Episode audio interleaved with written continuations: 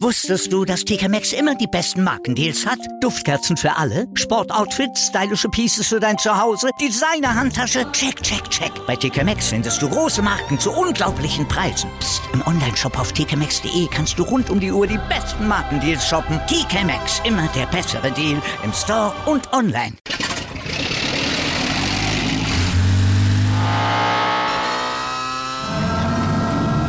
Von 0 auf 100.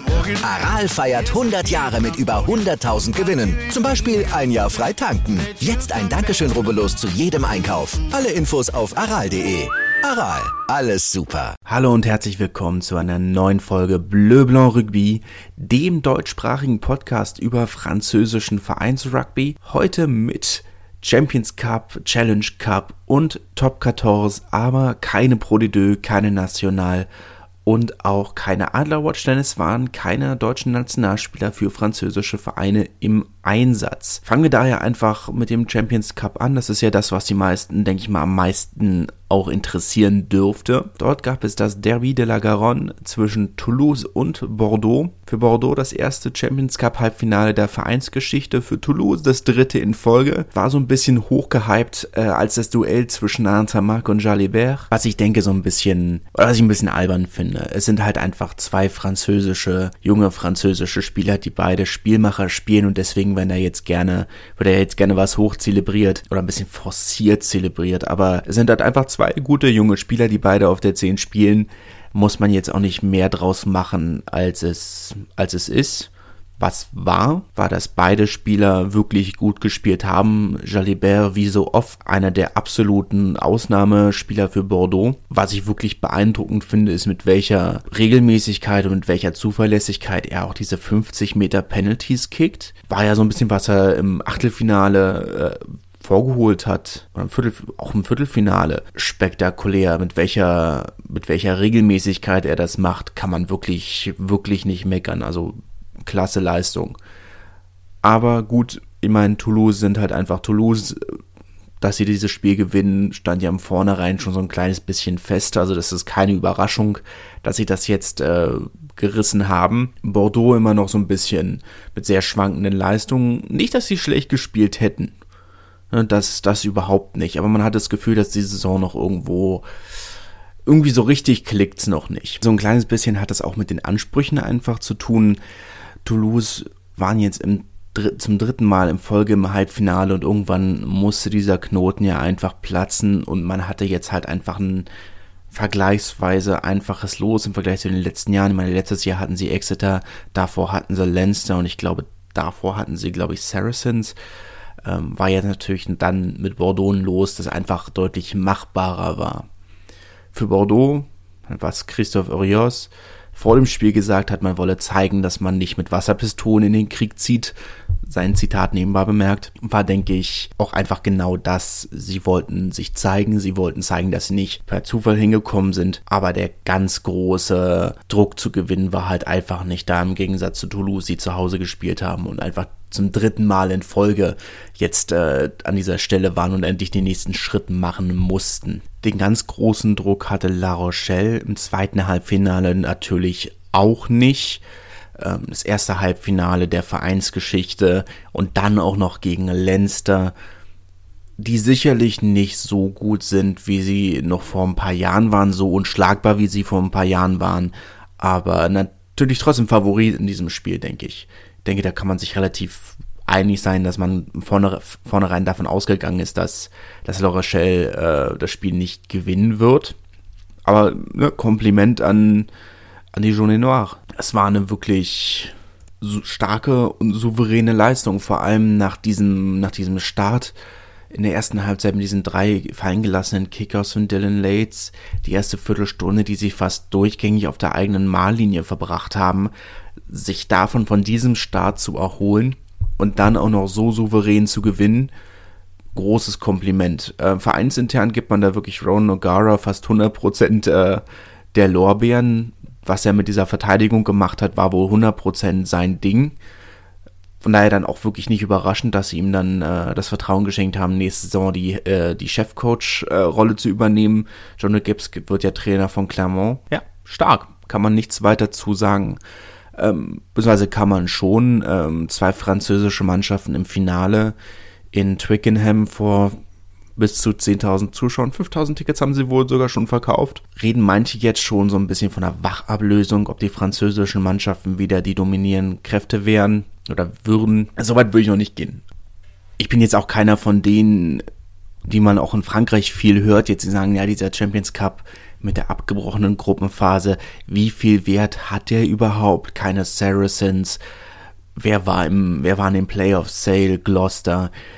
Einige Mannschaften, wo du das Gefühl hattest, also ohne, ohne Abbruch, äh, wie heißen sie, Clanethley, Scarlets, wo du dachtest, okay, also ohne abgebrochene Gruppenphase wären die wahrscheinlich nicht da hingekommen. Aber gut, was willst du machen? Wird halt einfach sagen, dass die beiden formstärksten Mannschaften in Europa dieses Finale erreicht haben. Toulouse, La Rochelle sind Erster und Zweiter, beziehungsweise Zweiter und Erster. Wir reden hier einfach von brutal guten Mannschaften, auch wenn ich den Unterschied zwischen den beiden faszinierend finde, weil wenn wir an Toulouse denken, denken wir an diese Giganten, aber sind halt eine Mannschaft, die wirklich deren Grundpfeiler, selbst wenn man jetzt mal von einem Ernst Mark, von einem Dupont absieht, einfach aus, der, aus dem eigenen Nachwuchs kommen. Mathis Lebel, Alban Placine, Julien Marchand, Cyril Bay. Ne, äh, es ist viel aus dem eigenen Nachwuchs. Klar, sie haben auch die großen Namen, Cheslin Kobe, um Nummer 1 zu nennen. Aber La Rochelle, die man ja so ein bisschen als Underdog im Hinterkopf hat, mit jungen französischen Spielern hauptsächlich, das drückt so ein bisschen dieses Bild. La Rochelle hatten in der 23 von dem Spiel gegen Leinster keinen einzigen Spieler, den sie selber ausgebildet haben. Ist keine Kritik, ist kein Vorwurf, ist nur eine Feststellung.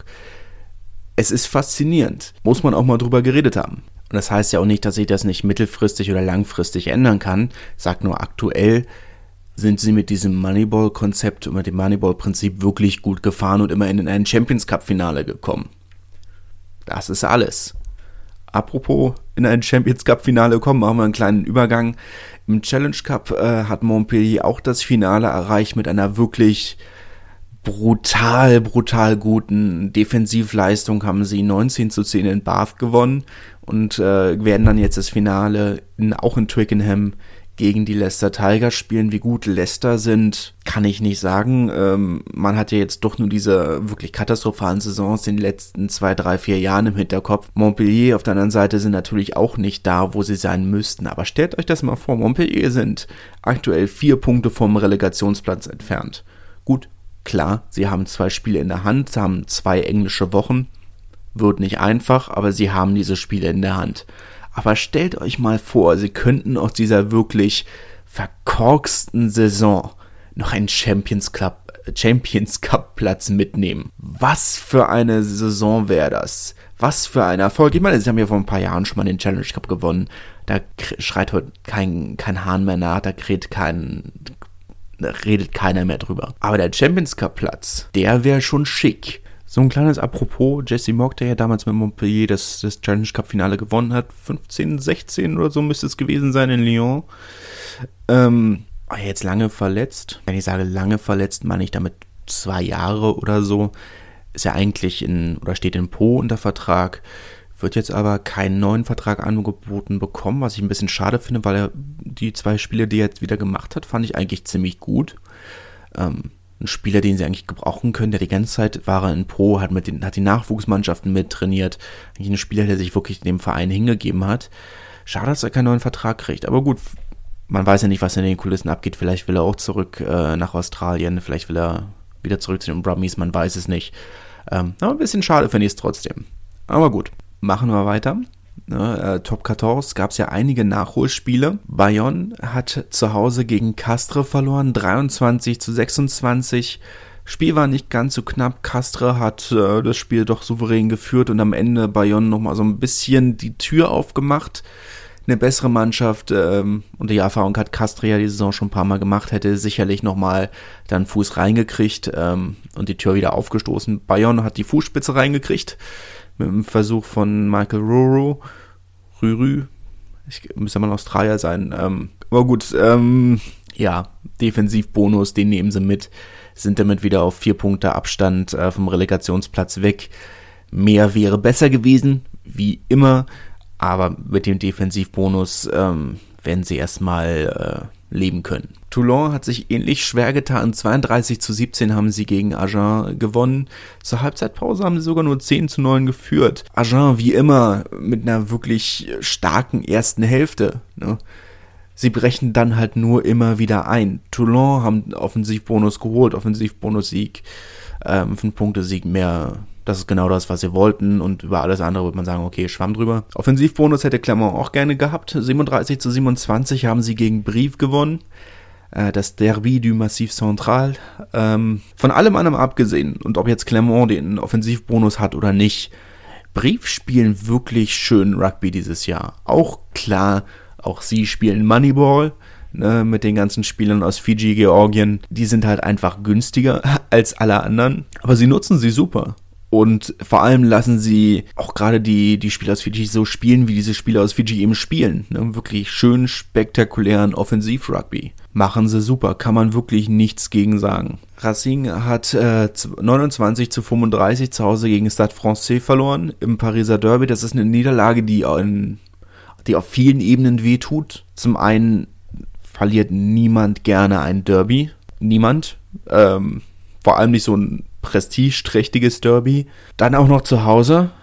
Und dann war es auch noch die vierte Niederlage in Folge zusätzlich zum Aus im Champions Cup gegen Bordeaux. Also die fünfte Niederlage in Folge sogar. Es tut weh. Das tut weh. Der Verein äh, ist nicht da, wo er sein möchte. Er ist, die Mannschaft ist nicht da, wo, wo sie sein möchte. Es das heißt jetzt alles nichts. Stade Francais halten sich die Hoffnung auf, äh, auf die, auf die Top 14 Playoffs offen. Dazu wird's nicht kommen. Kann ich mir nicht vorstellen. Aber Racing äh, müssen sich nochmal ordentlich zusammenreißen. Ist noch Zeit. Sie haben die Zeit.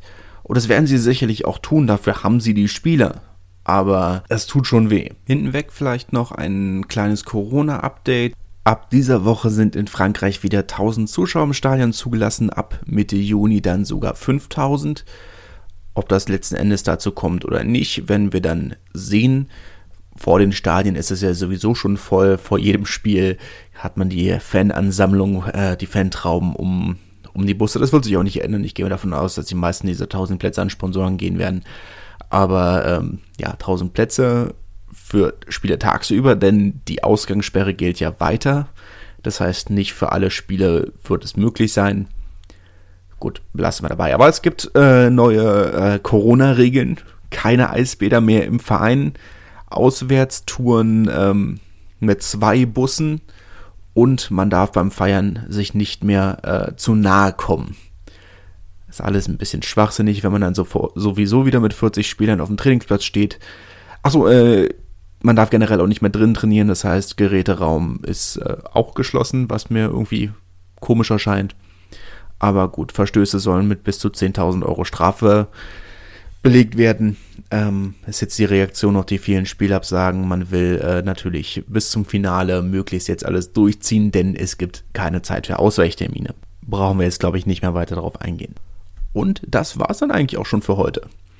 Falls euch die Folge zu kurz vorkam, seid ihr natürlich weiterhin gerne herzlich eingeladen, mir A auf Twitter und Instagram zu folgen, jeweils Bleu Blanc Rugby oder falls ihr Interesse habt, diesen Podcast mitzuführen, könnt ihr euch natürlich auch gerne über diese Kanäle bei mir melden. Ich freue mich über MitstreiterInnen.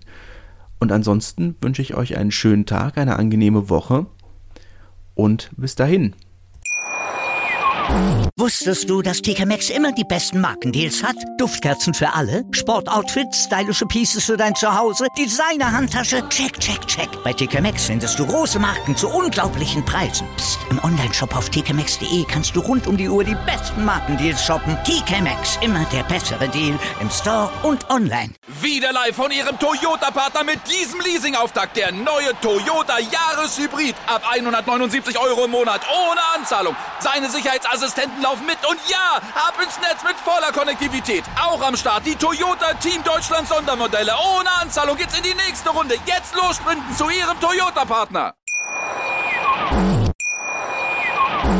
Wieder live von Ihrem Toyota-Partner mit diesem Leasing-Auftakt. Der neue Toyota Jahreshybrid. Ab 179 Euro im Monat. Ohne Anzahlung. Seine Sicherheitsassistenten laufen mit. Und ja, ab ins Netz mit voller Konnektivität. Auch am Start die Toyota Team Deutschland Sondermodelle. Ohne Anzahlung geht's in die nächste Runde. Jetzt los sprinten zu Ihrem Toyota-Partner. Wie viele Kaffees waren es heute schon? Kaffee spielt im Leben vieler eine sehr große Rolle. Und das nicht nur zu Hause oder im Café, sondern auch am Arbeitsplatz. Dafür gibt es Lavazza Professional. Kaffee am Arbeitsplatz, der genauso lecker schmeckt wie in eurem Lieblingscafé. Die perfekte Kaffeelösung für jede Art von Unternehmen. Klein, mittel, groß. Ihr habt auf jeden Fall einen Kaffee, der schmeckt.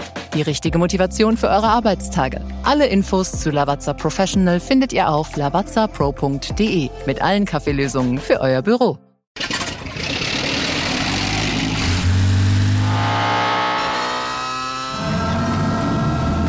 0 auf 100.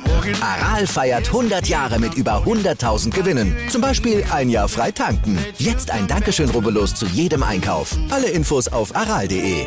Aral, alles super.